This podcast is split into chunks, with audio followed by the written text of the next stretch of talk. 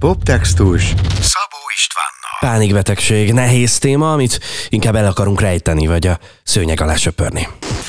A műsorszám támogatója az NKA és a hangfoglaló. A Poptextus média partnerei kultúra.hu, kultúra.hu Beat az ütős alternatíva. Indul a Poptextus. Podcast a sorok között. A műsorvezető Szabó István. Pánikom jelesre doktorált, miközben én a kikapcskombot leföl kerestem. A Színsziköz Pánika levesben című dala egy fajsúlyos, nehéz témát jár körbe, aztán ragad meg egészen egyedülálló és páratlan módon. Üdv mindenki!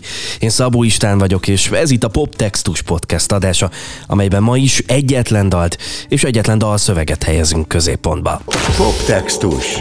A vendég Sóti Julia Színszikász frontembere és dalszerzője Történetek című lemezük komplex történetekből áll, és érzelmileg is igen széles skálát jár be. Bántalmazás, családon belüli erőszaka, pénzkérdése és a pánikbetegség témája. Poptextus. Sorok között. Ez a poptextus, én Szabó István vagyok, és hamarosan hallhatod a teljes beszélgetést Sóti Julival a Pánika levesben című dalról. Még mielőtt elindítom a teljes interjút, szeretnék neked néhány kedvcsináló részletet is mutatni a mai poptextusból. Juli őszintén beszélt arról, hogyan élte meg a saját pánikbetegségét, és hogyan született meg ebből a pánik a levesben refrénje.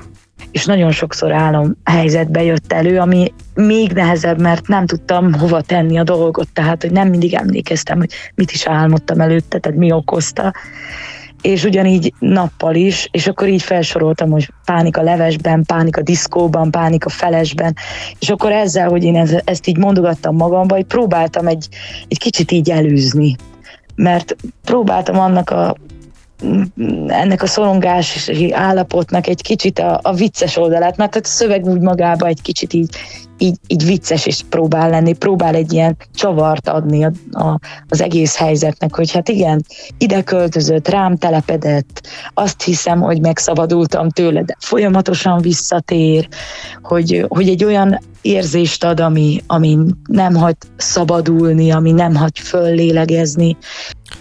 Ez a Poptextus podcast, amelyben hamarosan jön a teljes beszélgetés. Ebben Julinak két szó is eszébe jutott a pánikbetegség kapcsán. Csend és szembenézés. És nem értettem, hogy és akkor erről miért hallgat mindenki? Vagy hogy így miért veszik úgy, hogy hát igen, ez, ez így megtörténik, viszont soha senki nem beszél róla. Ha így utána akartam keresni, akkor is olyan, olyan kicsit nagyobb, furcsa csend vettek körül. Poptextus Podcast. Maga a pánikérzés és a szorongás érzés szinte mindenki találkozik, akár a hétköznapokban, akár az élet egyik bizonyos periódusába. És hogyha tudjuk azt, hogy ez van, és hogy ettől nem kell annyira megijedni, és hogy ezt lehet kezelni és kordába tartani, akkor szerintem sokkal könnyebb mindenkinek. Ez a poptextus. Juli a Színszikász dalok írása közben egy óceánjáró hajón is dolgozott egy ideig. Hogy mit ad az alkotáshoz Madagaszkár vagy a Seychelles szigetek, elmondta nekünk. Hát nagyon áldott volt az a pillanat, pont még a Covid előtt, hogy érezhettem a nyarat télen, plusz lemezt is írhattam, és, és hát úgy pont minden nagyon összejött, és, és úgy sokkal nagyobb erőm volt, egy kicsit távolról, tehát hogy nem voltam itthon, és nem éreztem azt a nem tudom, közösség, család, rajongók általi nyomást, hogy én nekem bárminek is meg kellene, hogy feleljek, hanem tényleg ott kint voltam, egyedül voltam, és úgy voltam vele, hogy mindent, amit szeretnék, azt el szeretném mondani, és nem félek kimondani. Komoly téma és egy jó dal adott minden egy jó podcast adáshoz is. Színszikász, pánik a levesben. Kezdünk. Ez a Poptextus. Egy podcast, egy podcast, ami életünk labirintusát járja körbe néhány magyar nyelvű dalszöveg perspektívájából. Világ és dalértelmezés dalszerzőkkel, énekesekkel, szövegírókkal és irodalmárokkal. A mikrofonnál Szabó István. A stúdióban a mikrofonnál Szabó István, a telefononál túlvégén pedig már Sóti Júlia Színszikászból. Szia, üdv itt az éterben és az adásban. Sziasztok! Pánika levesben már beszéltünk erről a dalról röviden a beaten is, sőt, hallottam a Mit Lépnél podcastben készült beszélgetést is, de itt az apropó, hogy egy kicsit másképpen, egy kicsit mélyebben közelítsük meg magát a dalt.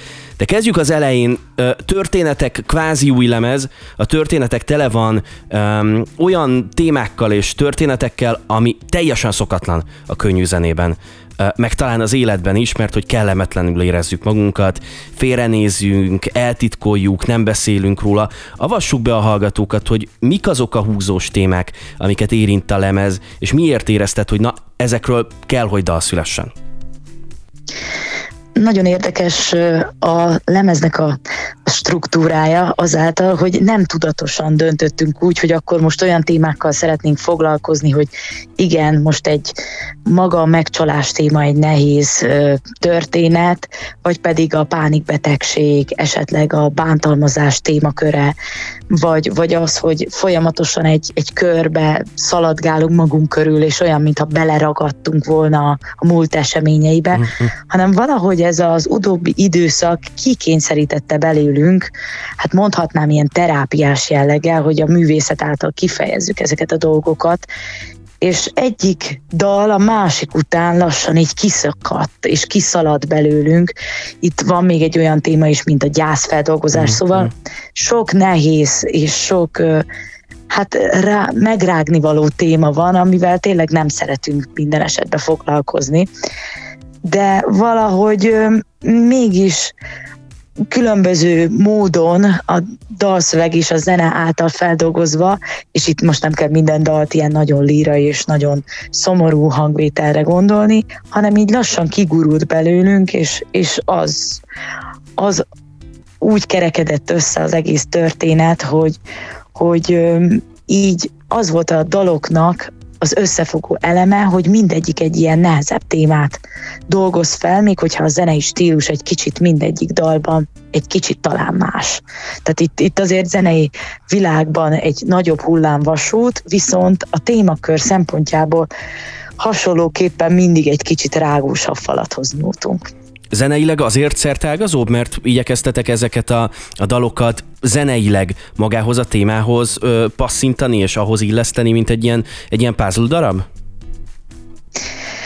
Így van, hát valójában a téma, ahogy, ahogy kérte a zenét. Uh-huh. Tehát, hogy nem azt néztük, hogy oké, okay, most milyen zenei stílust játszunk, és hogy most tőlünk egy kiadó vagy egy közönség elvárja, hogy ezt és ezt készítsük, hanem mivel úgymond nincs veszteni valónk, ezért maximálisan az ösztöneinkre hagyatkoztunk, és hogyha egy dal azt kívánta, hogy az nagyon zúzzon, és torzító gitárok legyenek ah. benne, akkor független attól, hogy mondjuk előtte nem volt jellemző a zenekarra, akkor olyan irányba mentünk el. Ha pedig nagyon lírai és nagyon ö, hát érzékeny oldalunkat kellett megmutatni. Akkor a zeneileg is így közelítettétek meg. Aha. Így van, így van, ak- akár nagy bőgőt vettünk elő, és brácsát, vagy hasonlót, úgyhogy inkább az érzésekhez és az érzelmekhez passzítottuk a dalt.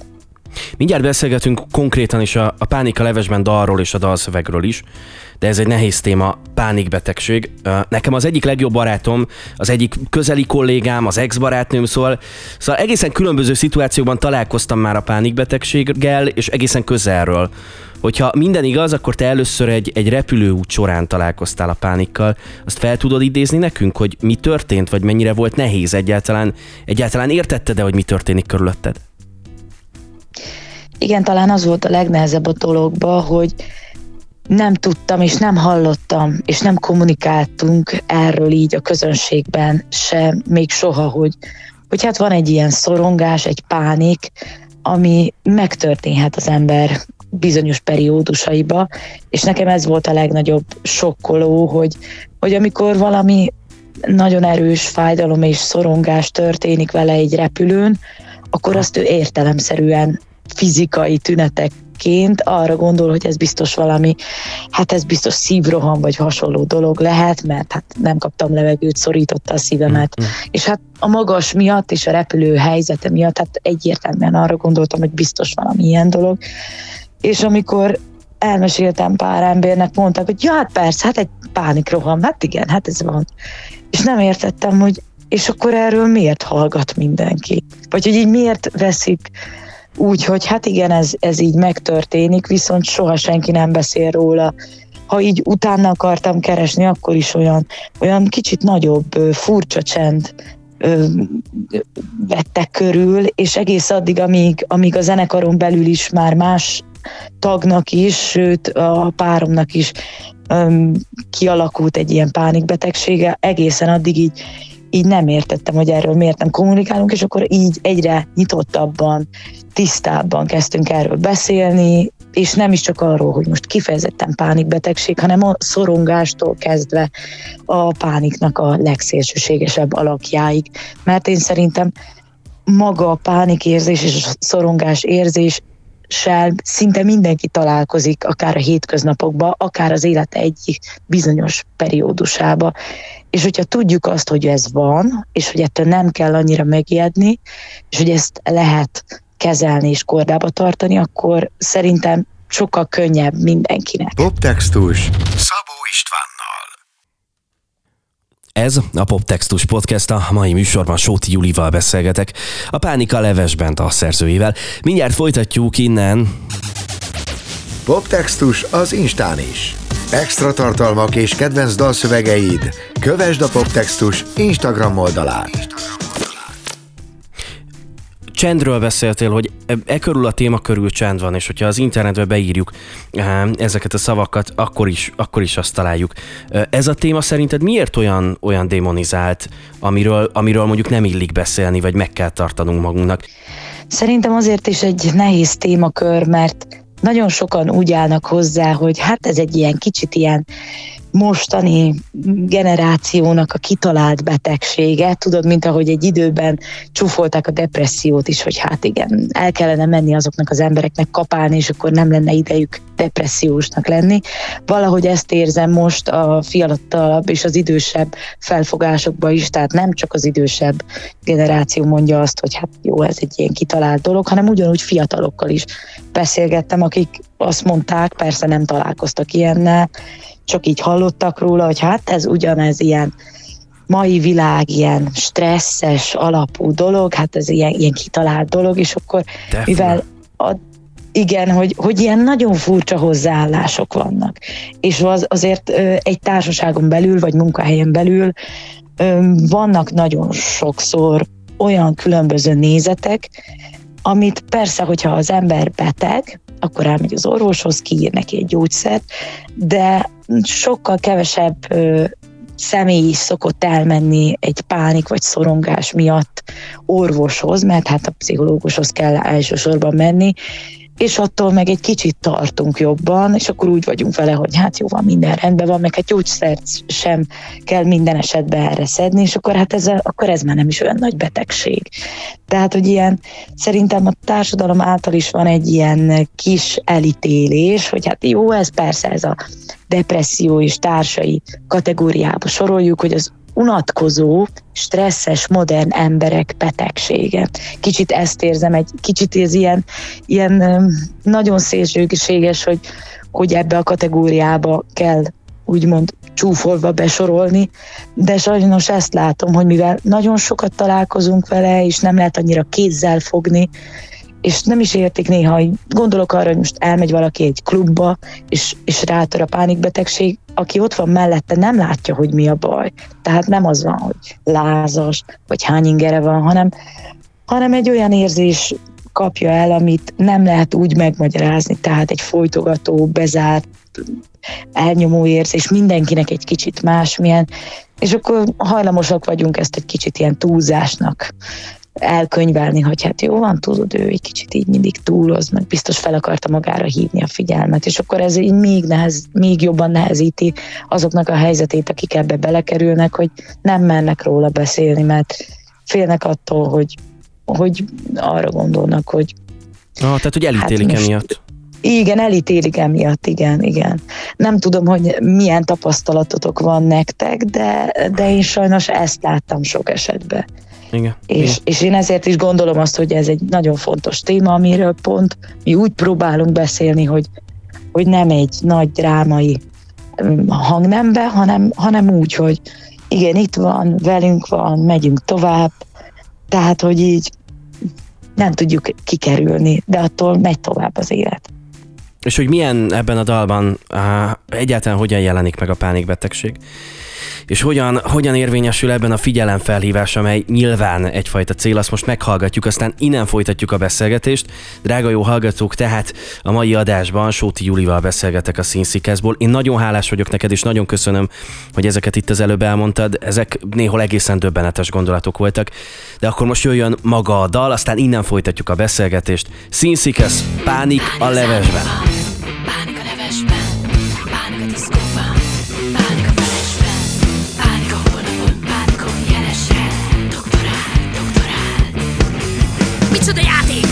Kidob egy nevetés mellé pánikot, ajándék, a szívritmus feledő folytó állapot.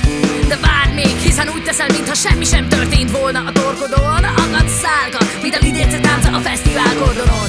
Néha szellem, akár hónapokra is nyaralni megy, és végre csak mi ketten maradhatunk. Ami biztos bennem az agy és a szív. Elfelejtem, hogy újra visszatér, és hátradőlök a vidámságba, mint a rab, akit végre megsimogat a a diszkóban, pánik, pánik a felesben, pánik a hónapon, pánikom jelesek. Doktorál! Pánik az álmomban, pánik a levesben, pánik a diszkóban,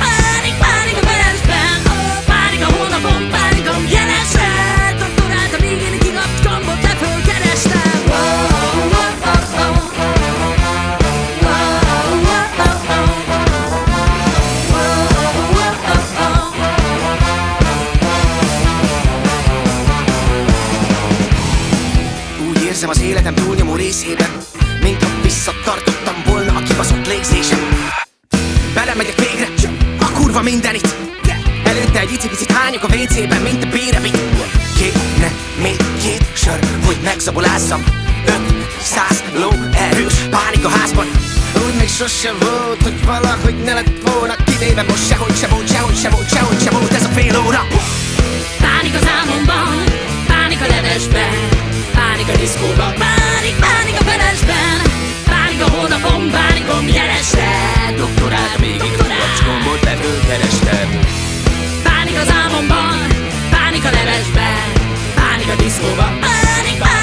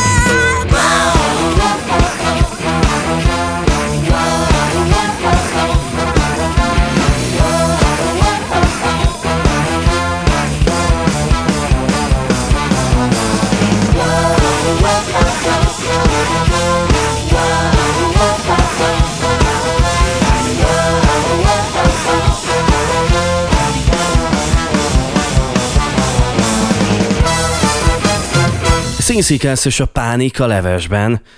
A mikrofonnál Szabó István, a telefononál túlvégén pedig Sóti Júlia színszikeszból. Meghallgattuk a dalt. A Pánika levesben refrénje először egy pánikroham közepette szólalt meg a te fejedben, és kezdted el mantrázni magát a dalszöveget.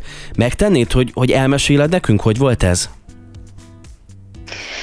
Igen, készültünk egy videoklip forgatásra, és hát tudni kell, hogy azért egy videoklip forgatás elég sok stresszes szituációval jár együtt, hát rengeteg szervezéssel, és maga az, hogy én, mint frontember, azért ott produkálnom kell magamat, és hogy mindennek tökéletesnek kell, hogy legyen, és indultam a forgatásra, és már majdnem beírtam a helyszínre, amikor elindult bennem az az érzés. Általában, amikor jön ez a szorongás, ez a pánik, akkor azt el szokta kezdeni érezni az ember egy, egy pár perccel előtte azt a folytogató érzést, és ahogy már éreztem, hogy jön, még kint ültem az autóba, akkor próbáltam magamnak tudatosítani ez, ez, ennek a dalszövegnek a mantrázásával, hogy, hogy, hogy így itt van, hogy hiába jelent meg ismét mondjuk az életembe, vagy hogy most egy forgatás előtt, ettől függetlenül el kell fogadnom, hogy most, most egy néhány percre le fog blokkolni,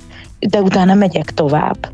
És nem, nem futamodok meg tőle. Tehát, hogy szembenézek vele, hogy most itt ülök az autóba, lehet, hogy szükségem lesz 20 percre, vagy fél órára, hogy összeszedjem magam. De hogy minden rendben van, megyünk tovább, kivárom azt az időt, és leforgatjuk a videóklipet, és nem esek pánikba, még amiatt is, mert hogy, hogy, hogy itt pánikba estem. Tehát, hogy most igen, ez pont egy ilyen kis megfogalmazásbeli csavar volt, de hogy, hogy arról van szó, hogy, hogyha az ember egyre jobban tudatosítja, hogy tehát nem akarja kizárni, nem akarja véglegesen megszüntetni, hanem elfogadja, hogy oké, okay, ezzel kell most élnem, hogyan tudom legjobban kezelni ezt a helyzetet, és hogy elfogadja magának, hogy néha olyan hát érzékeny periódusában van, hogy sűrűbben meg-meg jelenik egy ilyen szorongás vagy pánikroham, akkor, akkor hagy magának időt. És akkor én azzal, hogy hajtogattam, hogy pánik az álmomban, mert nagyon sok esetben nekem álmomban is, tehát arra ébredtem fel, hogy, hogy fuldoklom, és nagyon sokszor álom helyzetbe jött elő, ami még nehezebb, mert nem tudtam hova tenni a dolgot, tehát hogy nem mindig emlékeztem, hogy mit is álmodtam előtte, tehát mi okozta és ugyanígy nappal is, és akkor így felsoroltam, hogy pánik a levesben, pánik a diszkóban, pánik a felesben, és akkor ezzel, hogy én ezt, így mondogattam magamba, hogy próbáltam egy, egy kicsit így előzni, mert próbáltam annak a ennek a szorongási állapotnak egy kicsit a, a vicces oldalát, mert a szöveg úgy magába egy kicsit így, így, így vicces is próbál lenni, próbál egy ilyen csavart adni a, a, az egész helyzetnek, hogy hát igen, ide költözött, rám telepedett, azt hiszem, hogy megszabadultam tőle, de folyamatosan visszatér, hogy, hogy egy olyan érzést ad, ami, ami nem hagy szabadulni, ami nem hagy föllélegezni, és hogyha a, a karácsonyi családi ebéden jön rám, akkor ott tud, hogyha épp egy szerelmi pillanatban, akkor ott lep meg, ha a diszkóba, ha a bulin, ha a koncerten, ha csak egy csendes, magányos pillanatban. Tehát, hogy így nincsenek szabályok rá, nincsen egyértelmű, kézzelfogható magyarázat, hogy minden alkalommal mikor jelenik meg, viszont az biztos, hogy az életem folyamán bármikor meglephet, és hogyha elfogadom, és ha jóba vagyok vele, és ezáltal magammal is, akkor sokkal könnyebben legyőzhető, vagy átléphető ez a helyzet.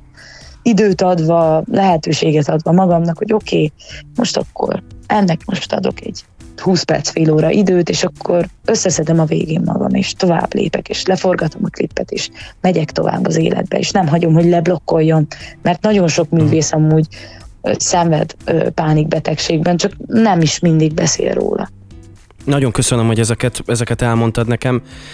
Ráadásul ez is megmutatja, hogy a zenének mekkora ereje van az életedben, hogy egy ilyen szituációban rögtön a zene és a dal felé fordulsz. Ráadásul e- egyébként ez valami hihetetlen, hogy a refrénnek ezek a sorai, amik rövidek, és a pánik szó folyamatosan ismétlődik benne. Szóval, hogy én amikor hallgatom, egyszerre kezdem el énekelni ezeket a sorokat, és egyszerre érzek bennük pont a rövidség miatt, meg az ismételgetés miatt egyfajta ilyen nagyon erős zaklatottságot, de ez nyilván azt jelenti, hogy működik a dal. Azt mondtad, hogy a refrén az hogyan alakult ki benned egy ilyen szituációban, egy ilyen helyzetben, de utána a végleges szöveget mennyire volt kvázi nehéz, vagy könnyű aztán elkészíteni, mennyire jött ki belőled ez természetesen, vagy mennyire dolgoztál rajta nagyon-nagyon sokáig?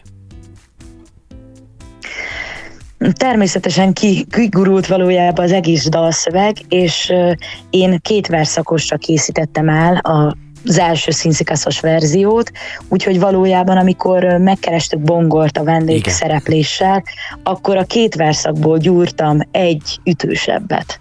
Tehát volt még egy ilyen egy ilyen kis szelektálás is az egész történetben, mert úgy voltam vele, hogy nagyon sok mondani való van, de nem akarom túl túlmondani a dolgokat, mert, mert én szerintem ez mindenkinek annyira egyedi ez a világ, hogy a legfontosabb tényezőket szeretném elmondani, hogy, hogy nem tudni ki, kinél jelenik meg, tehát nincsen meghatározva, hogy ez, ez olyan, mint úgy képzeltem el, mint egy ilyen szerencsejátékot, mint egy szerencsekereket, hogy így meggörgeti az ember, és ki tudja, hogy kinél jön ki, milyen élethelyzetbe, milyen periódusában az életében, hány éves korában, tehát mindegyik mindig változik, és én úgy képzeltem el, hogy ez teljesen egy ilyen szerencsekerék, és akkor kidobja az ember nevét, helyzetet, élethelyzetet, korát és hasonlók, és akkor ott áll, hogy na hát akkor megkaptam, köszönöm szépen ezt az ajándékot, lerázhatatlan, és valahogy el kell fogadnom, és tovább kell vele lépnem, és erre próbáltam építeni, tehát egy ilyen kép volt a fejembe, hogy, hogy valójában így lényegtelen, hogy az ember milyen anyagi helyzetben van, milyen családi helyzetben van, és, és bármi. És akkor utána, utána ez a, ez a leláncoltság, amit, amit így ad, ami miatt azt érzed, hogy soha nem, nem tudsz elengedni, vagy kiszabadulni, vagy megpihenni úgy igazán, mert, mert nem úgy, mint a munka, hogy hazaérek, és akkor hétvége van, és akkor végre most leengedek, hanem úgy mindig itt ül a válladon, mint egy ilyen kis, kis ördög. Poptextus Podcast. Ez a Poptextus Podcast, én Szabó István vagyok. Sóti Júlia mai adás vendége, a Pánika Leves Band alszerzője és a Színszikász frontembere. Azonnal folytatjuk. Poptextus. A korábbi epizódokat és a műsorhoz kapcsolódó extra tartalmakat megtalálod a poptextus.hu weboldalon, poptextus.hu weboldalon és a Poptextus podcast csatornáján Spotify-on és az Apple podcastek között. Kövess bennünket mindenhol! Ne maradj le! Egészen elképesztő a szerencsekerék képe, amit itt mondtál az előbbiekben, viszont tök jó, hogy, hogy behoztad a képbe Bongort is, drága jó hallgatók, igen, az a rebbetét, ez Bongor volt uh, személyesen. Amikor meghallottad Bongornak a sorait először, akkor milyen érzések voltak benned, uh, vagy a zenésztársaidnak utána a színszikázban? Mit mondtál, amikor mondjuk megmutattad ezeket a sorokat?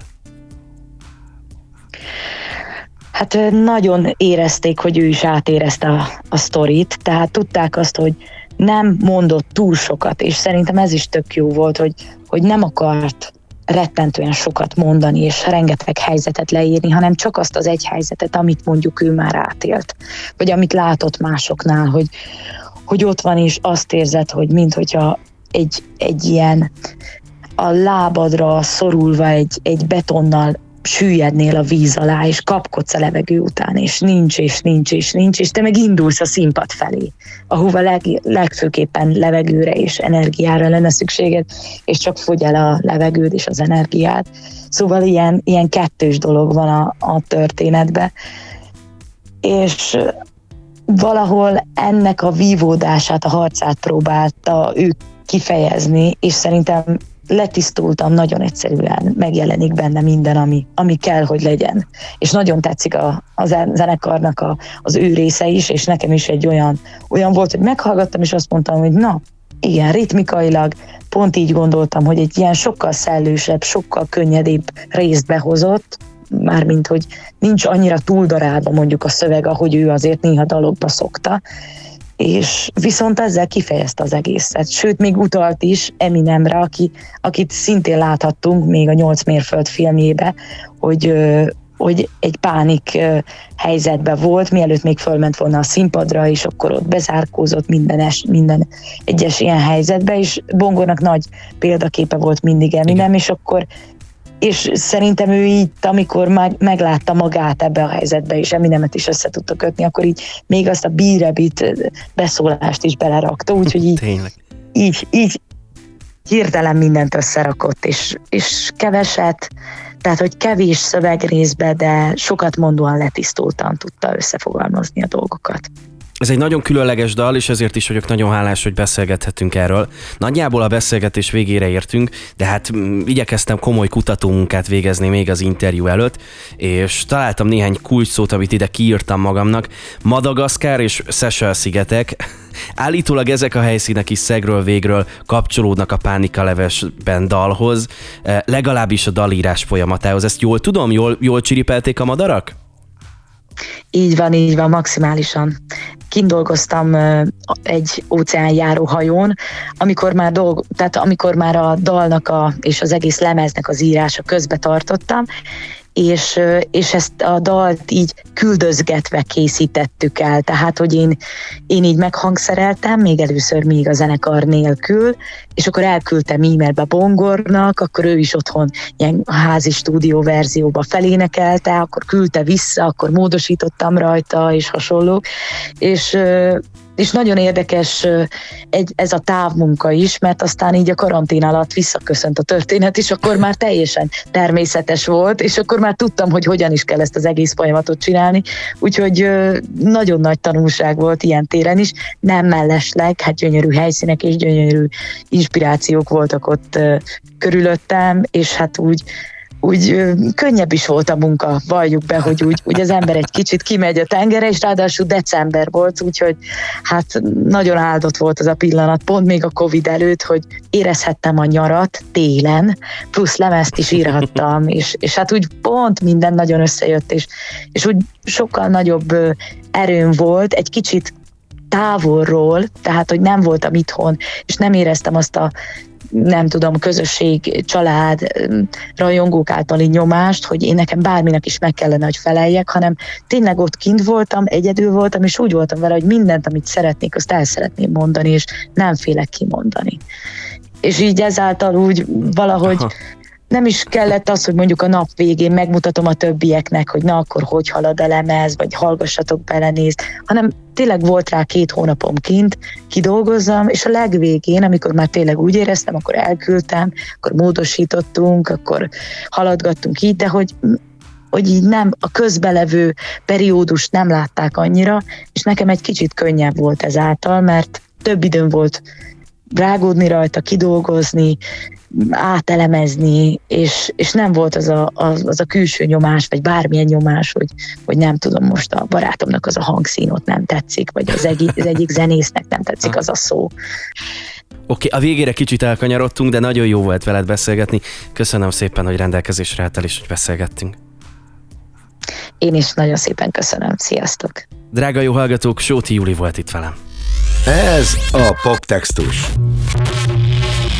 Egy podcast, Egy podcast, ami életünk labirintusát járja körbe néhány magyar nyelvű dalszöveg perspektívájából. Világ és dalértelmezés dalszerzőkkel, énekesekkel, szövegírókkal és irodalmárokkal. A mikrofonnál Szabó István. És ennyi volt a Sóti Julival készült beszélgetés, ugyanakkor az adásnak még nincsen vége. Egy gyors visszapillantás, mert hogy bő egy héttel ezelőtt Fehér Enikő költő és író volt a vendégem. A dalokat és a dalszövegeket tehát teljesen más nézőpontból közelítettük meg egy fiatal költő szemüvegén keresztül.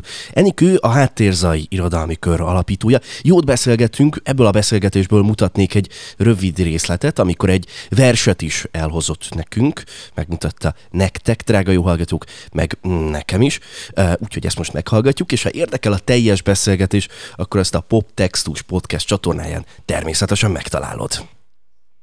Poptextus. ez történt korábban. De hát azt ígértem nektek, drága jó hallgatók, hogy jön majd Fehér Enikőtől egy saját vers, úgyhogy nincs más hátra, mint előre. Úgyhogy ezt hallgassuk meg. Mi lesz a vers? Ez a Halgerinc című, amiről korábban beszéltem, hogy, hogy ami elsőként így megjelent uh, nyomtatott folyóiratban, mint, mint Akkor vers. az ez a vers Szóval, volt. Igen, úgy, úgy gondoltam, hogy akkor ez mondjuk jó. Jó, figyelünk, figyelünk, én hátrébb tolom tőlem a mikrofont, és akkor tiéd a terep. A poptextus adásában először élőben egy verset fogtok hallani. Tehát Úristen, Fehér. Enikő, Halgerinc. Halgerinc. Halak vannak a gerincemben. Ahhoz, hogy könnyen úszkálhassanak bennem, egyenes tartást javasol az orvos. Végig simít a hátamon, és nekem lassan kell lehajolnom csigolyáról csigolyára. Hegy akarok lenni.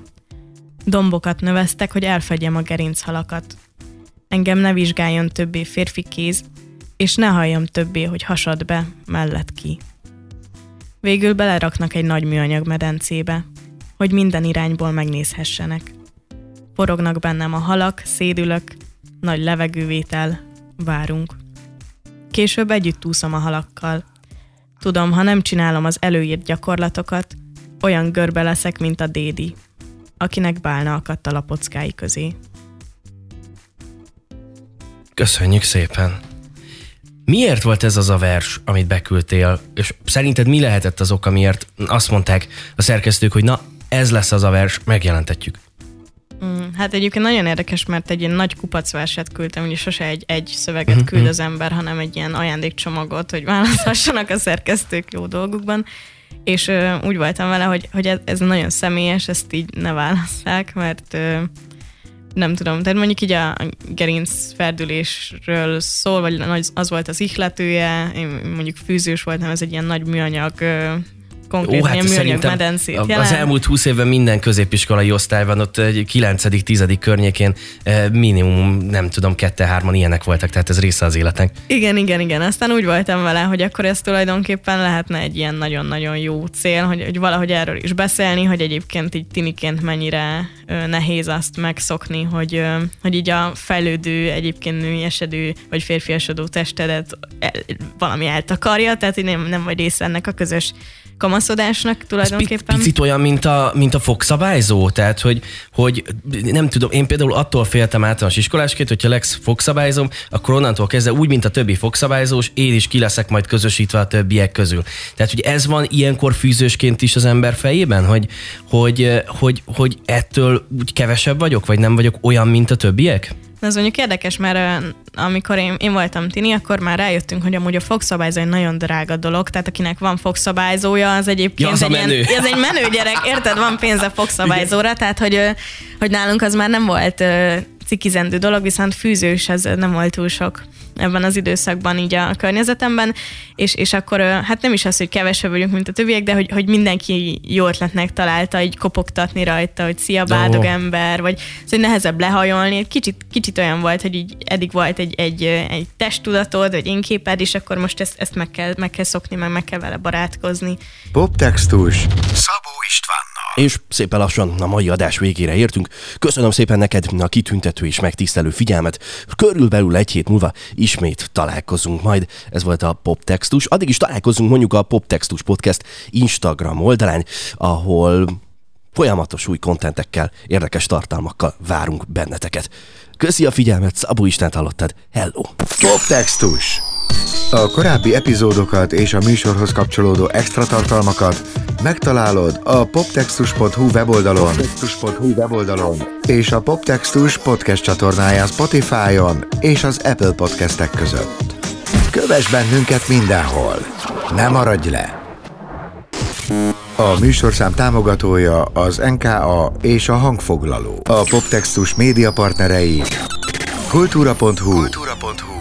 Beat az ütős alternatíva.